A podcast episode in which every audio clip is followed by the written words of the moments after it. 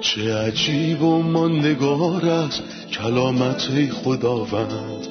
ابدی و جاودان است تمامی کلامت. همچون نهری خروشانم بر قلب تشنه کلام تو برترین است تسلی قلب من. نوری بر پاهای من چراغ راه های من. کلام تو شفا بخشد درد و رنج و زخم من. نپویی این کلام ساکن شد در قلب من. تغییرم ده آزادم ساد شبان نیکوی من. چه عجیب و نگار است کلامت خدا رد ابدی و جاودان است تمامی کلامت. سلام و درود به تک تک شما همراهان همیشگی برنامه تمام کتاب امروزم با قسمتی دیگه و درسی تازه در خدمتتون هستیم ما همچنان مشغول مطالعه کتاب لاویان هستیم و به موضوع قربانی ها و هدایا می پردازیم. امروز قراره با هم فصل شش از آیه هشت تا آخر فصل رو مطالعه کنیم. فصل شش درباره قانون قربانی های سوختنی، هدایای آردی و قربانی های گناه صحبت می‌کنه. خیلی مقدم میگم به برادر یوسف عزیز. سلام برادر جان خوش اومدین. حضورتون باعث افتخار و برکت ماست. ممنونم خواهر سنم عزیز. شکر برای وجودتون. منم به نوبه خودم به تمام شنوندگان عزیز سلام می‌کنم. ممنون برادر جان. اجازه بدین قسمت اول که در رابطه با قانون قربانی سوختنیه رو بخونم. آیه هشت اینطور میگه. خداوند به موسی فرمود به هارون و پسرانش بگو که مقررات قربانی سوختنی به این قرار می باشند قربانی سوختنی باید تمام شب بر قربانگاه بماند و آتش هم روشن باشد. بعد کاهن لباس زیر و ردای کتانی سفید بپوشد و خاکستر قربانی سوختنی را جمع کند و در پهلوی قربانگاه بگذارد. سپس لباس خود را عوض کند و خاکستر را بیرون اردوگاه ببرد و در یک جای پاک بریزد. آتش بالای قربانگاه همیشه افروخته باشد و هیچگاه خاموش نشود و کاهن هر صبح هیزم تازه بر آن بگذارد و قربانی سوختنی را بالای آن قرار دهد و چربی قربانی سلامتی را بر آن بسوزانند آتش بالای قربانگاه باید همیشه روشن بماند و خاموش نشود. این قانون قربانی سوختنی. برادر میشه لطفا هدف این کار رو توضیح بدین؟ ما یاد گرفتیم که قربانی سوختنی جنبه ای از مرگ مسیحه که خدا رو جلال میده. مسیح مرد تا ما رو بازخرید کنه و نجات بده. این یه جنبه است. اما یه جنبه دیگه هم وجود داره. او برای جلال دادن خدا مرد. او از طریق مرگش جلال و برای خدا جبران کرد و ما فهمیدیم که قربانی سوختنی در انجیل یوحنا دیده میشه و در یوحنا سیزده آیه سی و یک میگه اکنون پسر انسان جلال یافت و خدا در او جلال یافت. پس وقتی مسیح که همه جلال از آن اوست بر روی صلیب مرد مرگش برای جلال خدا بود. و چون خدا به خاطر مرگ مسیح جلال یافت او از ما خشنود شد. به همین دلیل ما اهمیت ویژه‌ای در این آیات می‌بینیم که میگه مقررات قربانی سوختنی به این قرار می باشند قربانی سوختنی باید تمام شب بر قربانگاه بماند و آتش هم روشن باشد. من در این آیات دوره غیبت خداوند از دنیا رو می‌بینم. از بعد مردن بر روی صلیب تا وقتی که دوباره با جلال و قدرت میاد. ما چطور پذیرفته میشیم؟ چرا خداوند از ما خوشنوده؟ آیا به خاطر اینه که ما بهتر از دیگرانیم یا به خاطر اینه که خدا تمام خوشی خودش رو در قربانی سوختنی می‌بینه؟ در حقیقت چون خدا از ما خوشنوده خوشی خودش رو در قربانی سوختنی می‌بینه. در پسر عزیز خود که در افسوسیان یک گفته شده. در آیه ده درباره نوع لباسی که کاهن پوشیده می‌خونیم.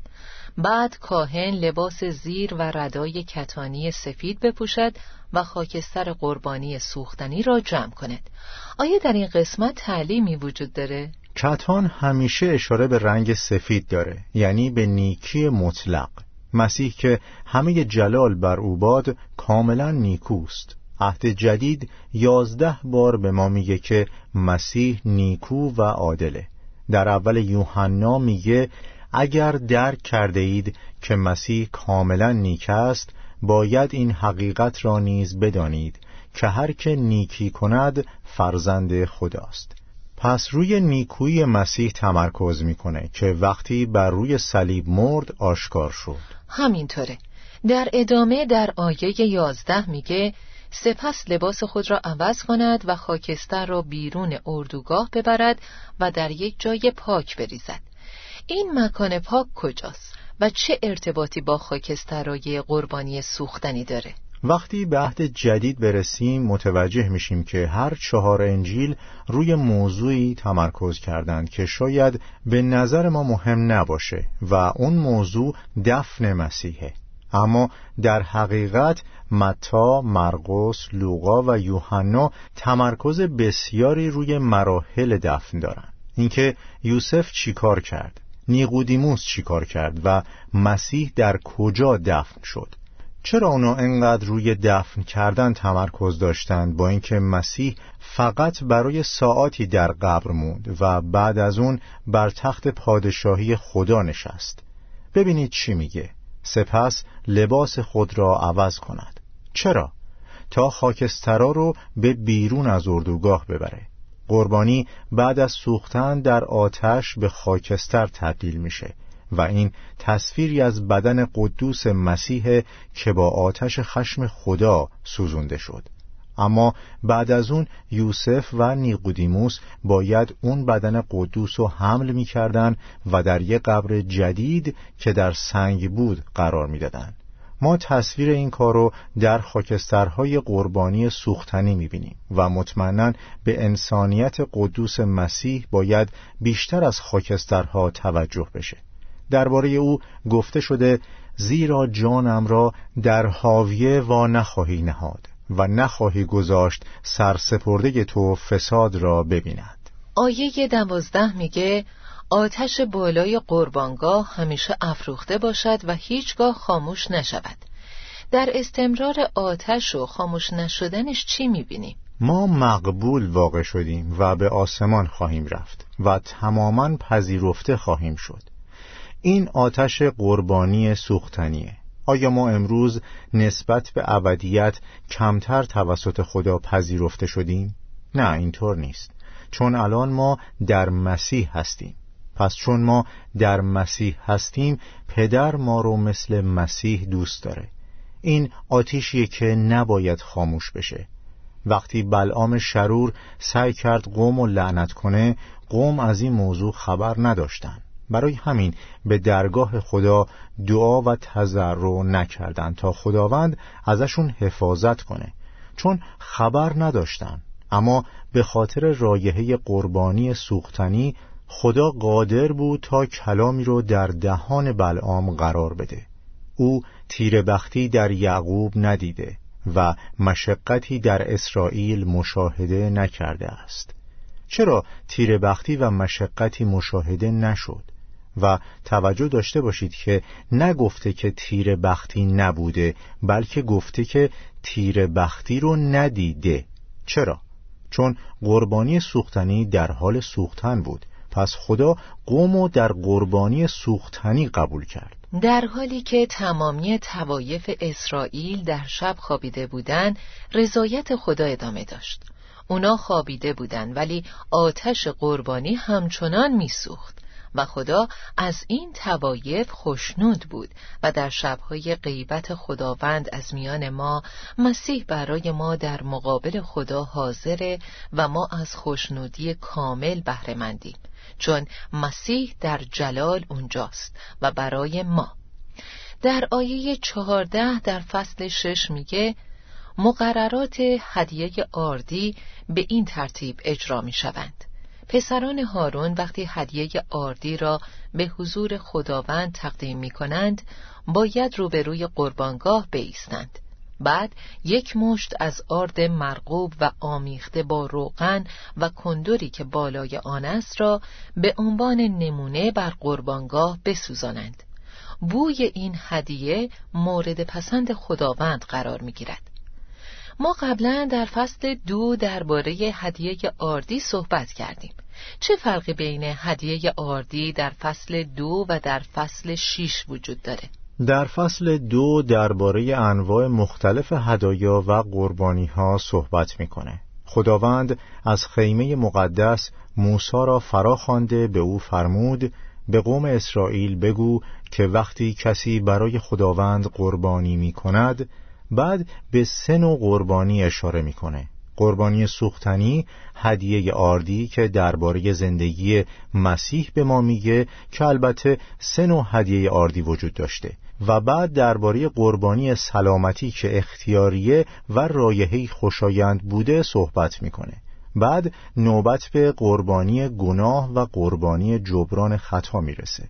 و اینجوری نبود که دل بخواهی باشه بلکه اجباری بود و برای شخصی که در یک گناه یا خطا میافته. اینها موضوعاتی بود که از فصل یک تا پنج دربارهشون می‌خونیم. بعد در اینجا درباره قوانین صحبت می‌کنه. در فصل دو در مورد مواد تشکیل دهنده هدیه آردی بهمون میگه و فهمیدیم که از آرد، روغن و کندور درست شده. و ما هر سه اونها رو با هم در یک صحنه خیلی زیبا در انجیل لوقا فصل سه می‌بینیم. در زمانی که مسیح توسط یحیی تعمید گرفت و در حالی که او دعا می کرد روح القدس نازل شد و بر عیسی قرار گرفت. ما در اینجا انسانیت کامل مسیح رو می بینیم که آرد نمادی از اوست. بعد روح القدس که بر او قرار گرفت یعنی روغن و دعا کردن مسیح اشاره به کندوره چه صحنه فوقلاده ای پس در فصل دو مواد تشکیل دهنده هدیه آردی رو می‌بینیم. اما در فصل شش می‌بینیم که چطور خورده و درست میشه. کجا خورده میشه و چه کسی ازش می‌خوره و چگونگی تقدیم کردنش رو هم می‌خونیم. این قانون هدیه آردیه. پس لطفا درباره تمام سوالاتی که گفتین توضیح بدین. حتما. در آیه 15 می‌خونیم بعد یک مشت از آرد مرغوب. یعنی یه مشت از آرد مرغوب که درونش کندور داشته رو روی مذبح میسوزوندن. و باقی مونده آرد برای هارون و پسرانش بوده. و اینجا به پسران اشاره می‌کنه نه فرزندان.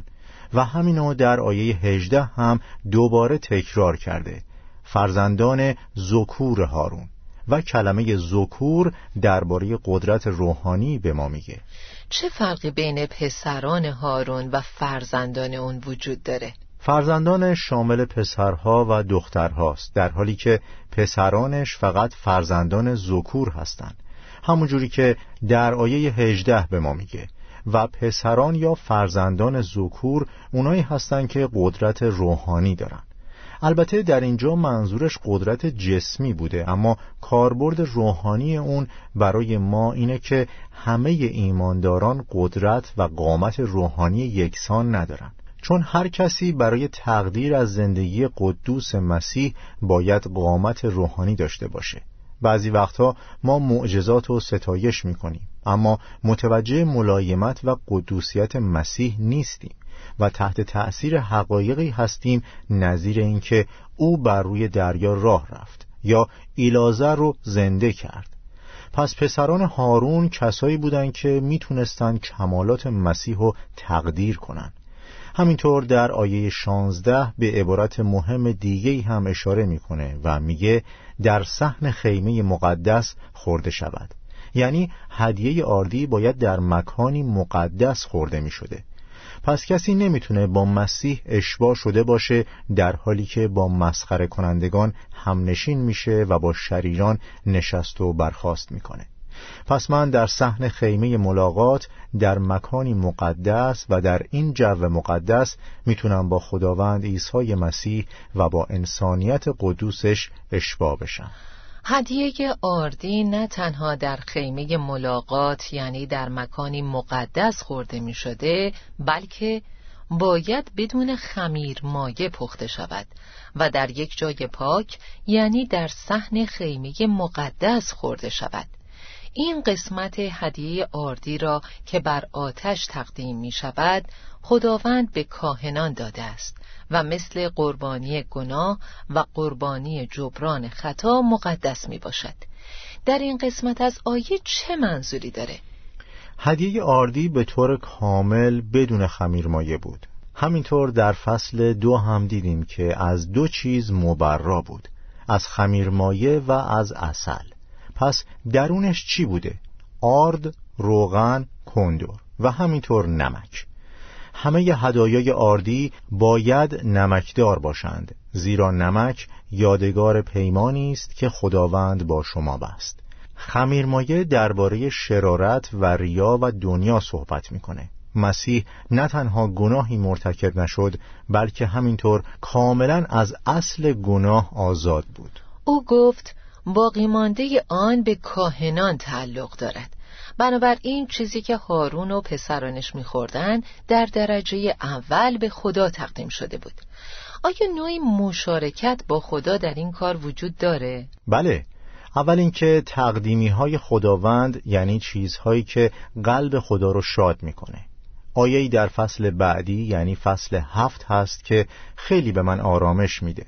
در آیه سی می‌خونیم و با دست خود آن قربانی را بر آتش برای خداوند تقدیم کند. عبارت و با دست خود نشون دهنده شکرگزاری و قدردانی ایمان داره. انگار که خداوند و من با هم در یه مسیریم. او از پسرش خوشنوده و من از مسیح خوشنودم برادر یوسف منظور از عبارت اگر کس دیگری به آن قربانی دست بزند در آیه هجده چیه؟ فرزندان ذکور هارون نسل به نسل می توانند از این قسمت قربانی بخورند. اما اگر کس دیگری به آن قربانی دست بزند قدوسیت آن به او آسیب خواهد رسانید. این هدیه قدوسه و کسی هم که بهش دست می‌زنه باید قدوس باشه و این شخصیت مسیح و تأثیر خداگونه او بر روی ایمانداران رو نشون میده. آیات 19 تا 23 هم درباره قانون هدیه آردی صحبت می‌کنن و اینطور میگه. خدا همچنین به موسی فرمود هارون و هر کدام از پسرانش در روزی که به مقام کهانت تقدیس می‌شوند باید یک کیلو آرد به اندازه هدیه آردی روزانه به حضور خداوند بیاورند. نصف آن را در صبح و نصف دیگر آن را در وقت شام تقدیم کنند. آرد باید با روغن مخلوط و بر ساج پخته شود. بعد آن را تکه تکه کنند و به عنوان قربانی آردی به حضور خداوند تقدیم گردد. بوی این قربانی خداوند را خشنود می کند. هر کدام از پسران هارون در روزی که به عنوان کاهن انتخاب می شود همین هدیه را باید به حضور خداوند تقدیم کند. و این یک فریزه ابدی برای آنها می باشد همه هدایای آردی باید کاملا بسوزند و خورده نشوند. لطفا درباره قسمت آخر که میگه پسران هارون در روزی که کاهن میشن باید این هدیه رو تقدیم کنن توضیح بدین. ملاحظه می‌کنید که در اینجا به چیزی اشاره کرده که قبلا ذکر نشده بود. در اینجا میگه آرد باید با روغن مخلوط و بر ساج پخته شود. اما قبلا خوندیم که روغن روش ریخته می شده. برای این هدیه در هیچ جای دیگه از عبارت مخلوط استفاده نمی‌کنه و مخلوط به معنی اشباعه. این باعث میشه ما درباره مسیح بفهمیم که با روح القدس پر شده بود. درباره تعمید مسیح در یوحنا سه میگه زیرا خدا روح خود را بی حد و حصر به او عطا میفرماید. پس مسیح همیشه با روح القدس پر بود همیشه و ما هم باید در همین حالت باشیم.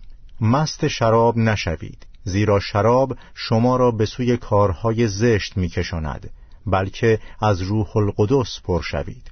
پس ایماندار باید از روح پر باشه چون مسیح هم همواره از روح پر بود. و تا انتهای زندگیش از روح القدس سرشار بود. ممنونم برادر یوسف. استراحت کوتاهی می‌کنیم و خیلی زود با ادامه درس برمیگردیم. با ما همراه باشید.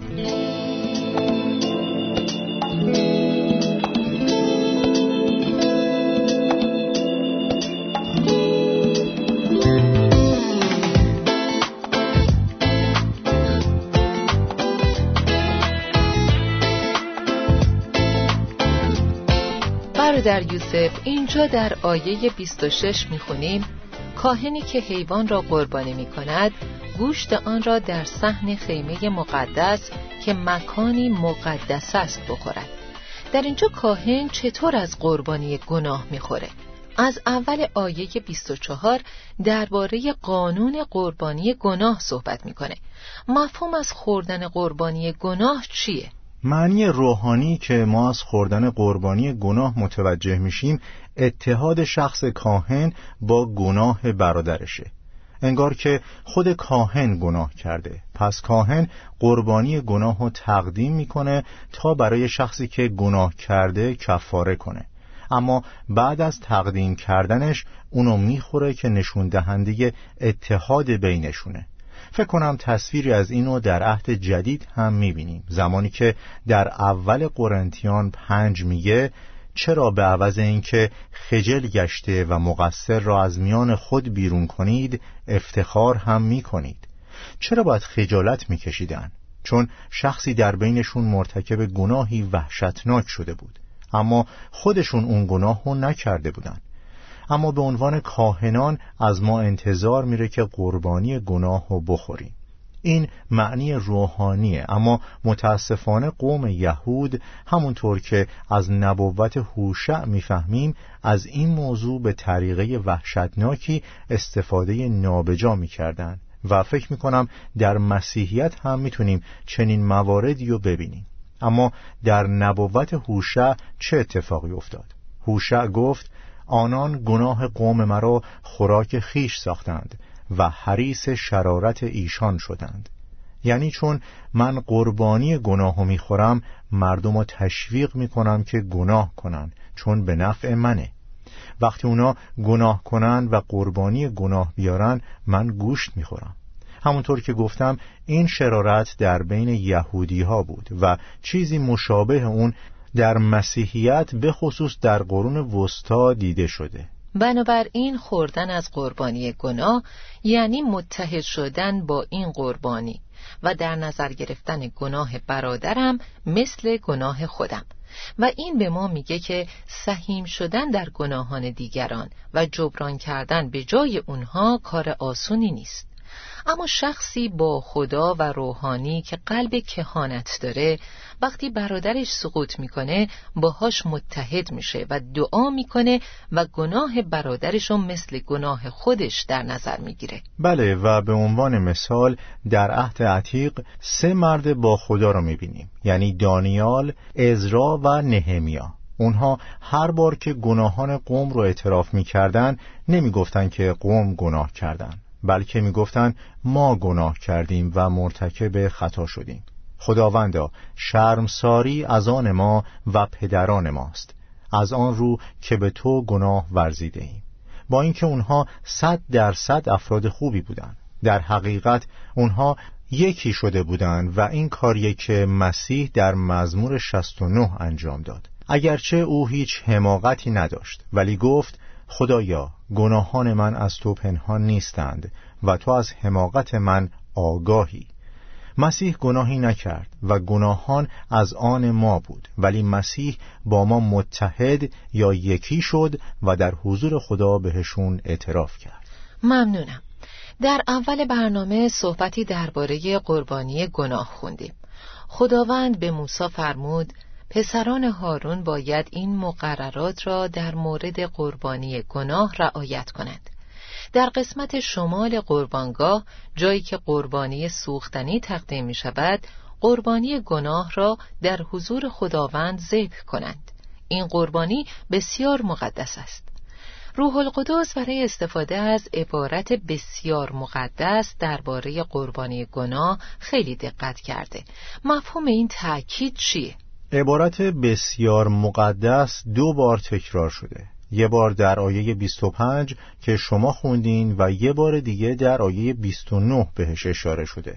و در واقع اگه مسیح قدوس نبود صلاحیت قربانی گناه بودن رو نداشت. به همین دلیل قربانی گناه بسیار مقدسه.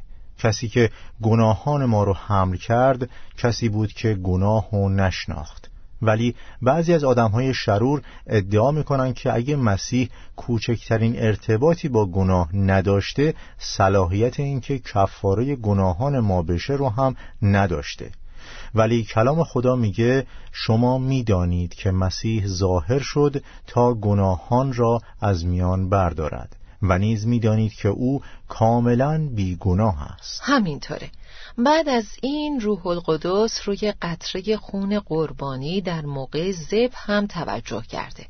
برای همین در آیه 27 میگه هر کس و هر چیزی که به گوشت آن قربانی دست بزند قدوسیت آن به او آسیب خواهد رسانید.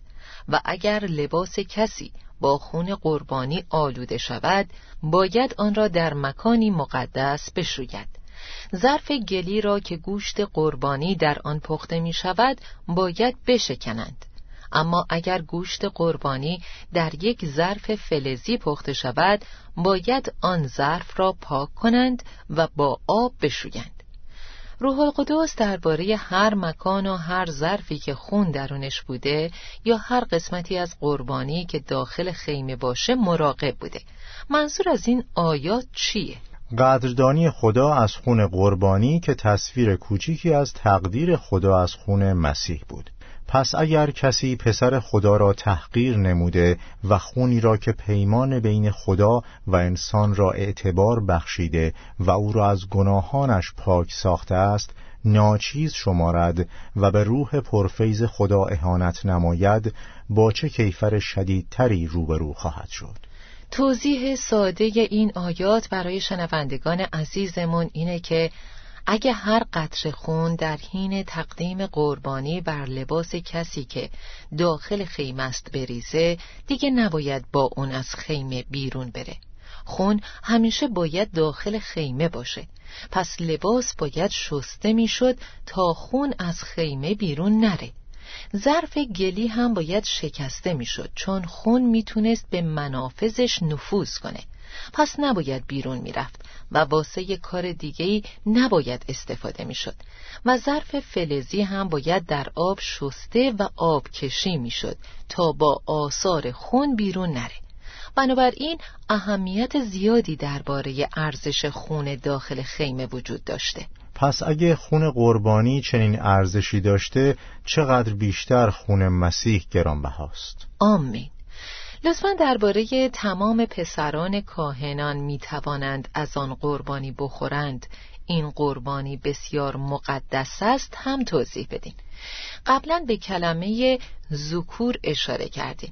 اما دوباره به همون یادآوری کنید چرا گفته شده که پسران می‌تونستن از قربانی گناه بخورن. منظورش اینه که هر ایمانداری نمی‌تونه بخوره. همه ایمانداران کاهن هستند اما خانواده کهانت شامل مذکرها و معنس هاست و همه ایمانداران قدرت و توان روحانی برای یکی شدن با گناه دیگران و فهمیدن ارزش و قدوسیت انسانیت مسیح رو ندارن. این کار توان روحانی معینی نیاز داره. به همین دلیل تمام پسران کاهنان می توانند از آن قربانی بخورند. اما گوشت قربانی گناه که خون آن برای کفاره گناه به خیمه مقدس آورده می شود خورده نشود بلکه تمام آن را در آتش بسوزانند. و بالاخره درباره آیه سی توضیح بدیم. فهمیدیم که قربانی گناه باید خورده بشه. اما انواع قربانی گناه وجود داره که در طول مطالعه این کتاب بهشون اشاره می‌کنیم که خونشون می‌تونسته به قدس یا قدس الاقداس وارد بشه. برای همین میگه اما گوشت قربانی گناه که خون آن برای کفاره گناه به خیمه مقدس آورده می شود پولس رسول در ابرانیان سیزده توضیح میده کاهن اعظم خون حیوانات را به عنوان قربانی گناه به مقدسترین مکان می برد ولی اجساد این حیوانات در خارج از اردوگاه سوخته می شد یعنی خون به داخل قدس برده می شد و جسد در خارج از اردوگاه سوزونده می شد و من فکر می کنم که این دو موضوع تصویر کسیه که قلب هامون اونو پرستش می‌کنه. وقتی عیسی یک بار و برای همیشه وارد مقدس ترین مکان شد بلکه با خون خود به آنجا رفت و نجات جاودان را برای ما فراهم ساخت و با آتش خشم خدا در خارج از اردوگاه تا درجه سوزونده شد که در مزمور 22 میگه دلم مانند موم در سینم آب شده است. مسیح برای ما رنج کشید. و ما باید از هر دو موضوع قدردانی کنیم. عیسی راه قدس الاقداس رو با خونش باز کرد و به خاطر ما بیرون اردوگاه رنج کشید. پس بیاین خارج اردوگاه نزد مسیح بریم و در ننگ و خاری او شریک بشیم. ممنون بردر یوسف. به آخر این برنامه رسیدیم. صحبت درباره مسیح و دیدن تصویر مسیح و کار او در قربانی ها خیلی لذت بخشه. این برنامه رو با شما شنوندگان مرور می کنیم تا ببینیم از درس امروز چی یاد گرفتیم. در قانون هدیه آردی دیدیم که خدا به کاهنان دستور داد که اونو در مکان مقدس بخورن و برای ما به عنوان ایمانداران عهد جدید هم همینطوره. زمانی قادریم از قربانی مسیح بهرهمند بشیم که در جایگاه درستی در بین ایمانداران باشیم. دیدیم که کاهن خاکسترها رو به بیرون اردوگاه منتقل می کرد و خاکسترها نمادی از بدن مسیحه. او که صاحب جلاله با آتش عدل خدا سوزونده شد و همینطور مکان پاکی که خاکسترها در اون گذاشته می‌شد اشاره به قبر یوسف رامعی داره که قبلا کسی توش دفن نشده بود. آتشی که همواره میسوخت و خاموش نمی‌شد به این اشاره داره که همه ما در مسیح پذیرفته شده ایم و عیسی مسیح کسیه که برای ما در مقابل خداست. ممنون بردر یوسف. خدا برکتتون بده. آمین. خدا به شما هم برکت بده. شنونده گرامی در قسمت امروز قانون هدیه آردی رو یاد گرفتیم که تقدیمی به خداوند و سهم خداوند بود. مسیح در زندگی انسانی فوقلاده و با طبیعت انسانی که بیعیب بود یه هدیه آردی از آرد مرغوب سفید بود. مسیحی که ذره گناه در وجودش نبود بلکه همه کندرها بر او بود. عیسی که کاملا با روح القدس پر شده بود. مسیحی که در زندگی خود به تمامی وقف خوشنودی خدای پدر بود تا خدا رو جلال بده تنها کسیه که باید به خدا تقدیم می‌شد تا خدا رو خوشنود کنه. پس اگه در مسیح باشید می‌تونید با سرفرازی راه برید. تا برنامه بعد خدا نگهدارتون. چه عجیب و ماندگار است کلامت خداوند. ابدی و جاودان است تمامی کلامت. همچون نهری خروشان است بر قلب تشنه کلام تو برترین است تسلی قلب من. نوری بر پاهای من چراغ راه های من. کلام تو شفا بخشد درد و رنج و زخم من. نپوری این کلام ساکن شد در قلب من. تغییرم به آزادم ساد شبان نیکوی من. چه عجیب و ماندگار است کلامت خداوند ابدی و جاودان تمامی کلامت.